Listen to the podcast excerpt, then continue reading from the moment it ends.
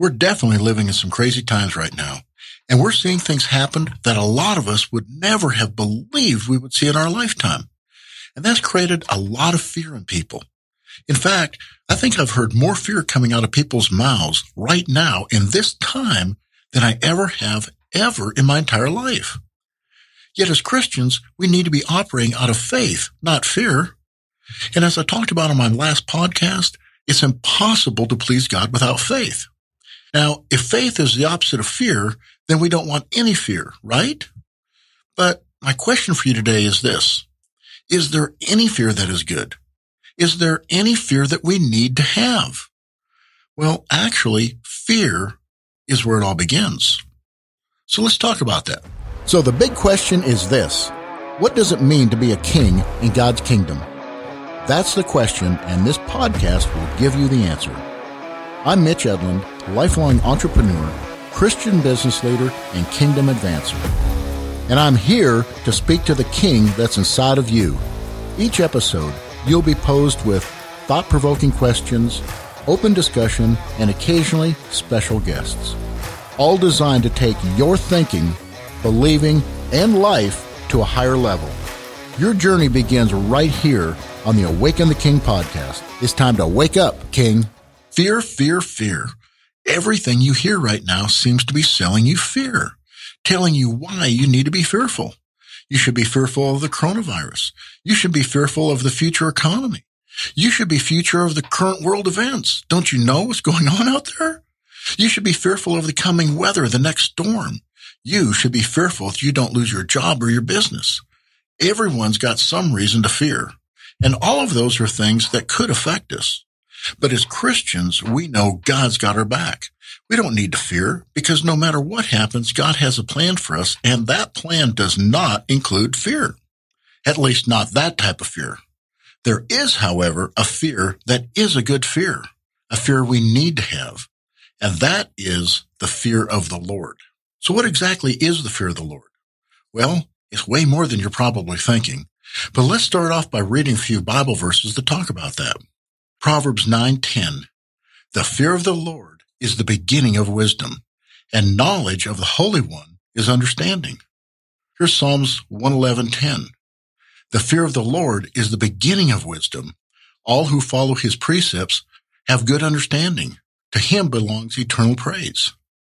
Here's Proverbs fifteen thirty-three, wisdom's instruction is to fear the Lord, and humility comes before honor. Psalms thirty-three eight, let all the earth fear the Lord. Let all the people of the world revere him. And here's Job twenty-eight twenty-eight. And he said to the human race, the fear of the Lord, that is wisdom. And to shun evil is understanding. And here's one more, Isaiah thirty-three six. He will be the sure foundation of your times, a rich store of salvation and wisdom and knowledge. The fear of the Lord is the key to this treasure. So the fear of the Lord is obviously a good fear. But what does it actually mean to fear the Lord? Does it mean that I should live in constant fear, that I'm not good enough, that God just waiting to punish me every time I do something wrong? His wrath for me is waiting just around every corner? Well, not at all. It's actually way different than that.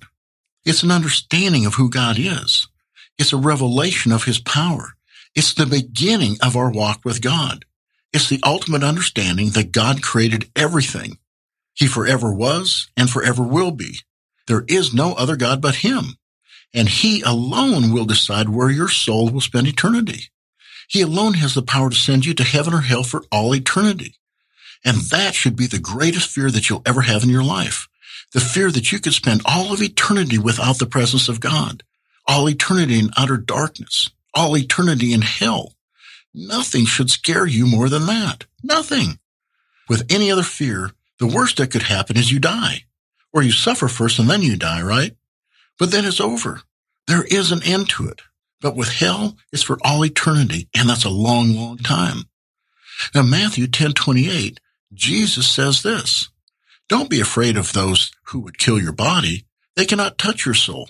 Fear only God who can destroy both soul and body in hell. So when I think about hell, it literally scares the hell out of me. And it's supposed to.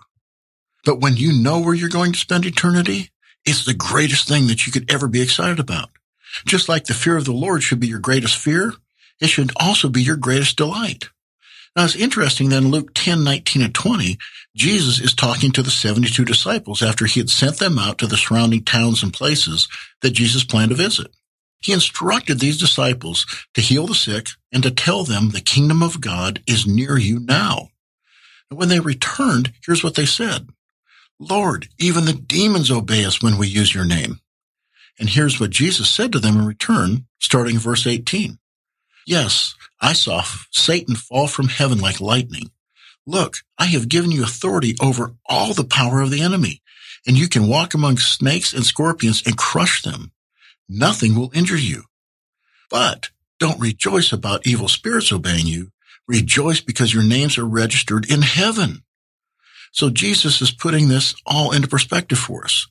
Just like your greatest fear should be going to hell for all of eternity, Jesus himself is telling us our greatest reason to be excited and rejoice about should be that we spend eternity with him in heaven. Now, the disciples in this story were so excited about what they had just experienced. After all, they had just experienced the supernatural, the power of God.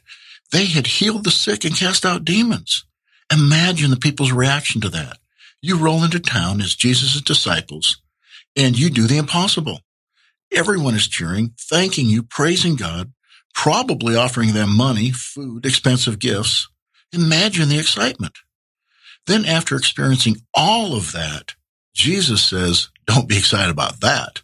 That's nothing in comparison. Be excited about heaven. So our greatest fear should be not going to heaven, and our greatest anticipation, our greatest hope, our greatest excitement, and our greatest dream should be spending all of eternity with Christ in heaven, period. Now let's go a little deeper. The fear of the Lord is even way more than what we've just talked about so far. In fact, it's one of the sevenfold spirits of God's Holy Spirit that was talked about in Isaiah and in Revelations. Now, to be clear, there's only one Holy Spirit, but there are seven different attributes. Some have referred to them as seven different ministries of the Holy Spirit. Well, let's read in Isaiah, starting in eleven one. A shoot will come up from the branch of Jesse. From his root, a branch will bear fruit. The Spirit of the Lord will rest on him, the Spirit of wisdom and of understanding, the Spirit of counsel and of might, the Spirit of knowledge and fear of the Lord. And he will delight in the fear of the Lord. So that's Isaiah eleven one through three. So here again are the seven spirits, or the seven ministries, or the seven attributes of the Holy Spirit. The Spirit of the Lord, the Spirit of wisdom, the Spirit of understanding, the Spirit of counsel, the Spirit of might, the Spirit of knowledge, and the Spirit of the fear of the Lord. So the fear of the Lord is an attribute of the Holy Spirit. It's the part of the Spirit that reveals the understanding of God's magnificent power and glory. And without this peace, you could never know God. You can know about him, but you can't know him. When you accept Jesus in your heart, you're getting the Holy Spirit. And as part of the Holy Spirit, you're getting the fear of the Lord. Now, all through the Bible, you see the enemies of God's people who knew the Israelites had a powerful God. They had heard the stories and even witnessed his power firsthand. And they even had fear of the God of Israel. But they believed in other gods. They believed that there were many gods. They never had an understanding or a revelation that there is just one God who created all heaven and earth and who also created them. And there is a heaven and there is a hell. That revelation comes from the fear of the Lord, God's Holy Spirit. And that is where our journey with God begins.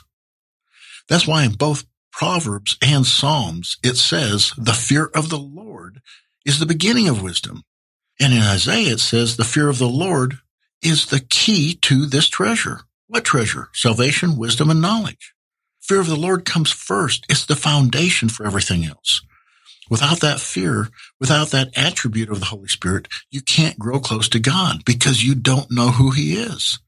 That's why you can't get wisdom, understanding, and knowledge, because you can't know how God thinks, know how he reasons, and know what his will is without having first a healthy foundation of who he is and the fear of him. Now, each of these seven spirits or attributes are areas of the Holy Spirit that you need to seek. It's how we grow close with the Lord.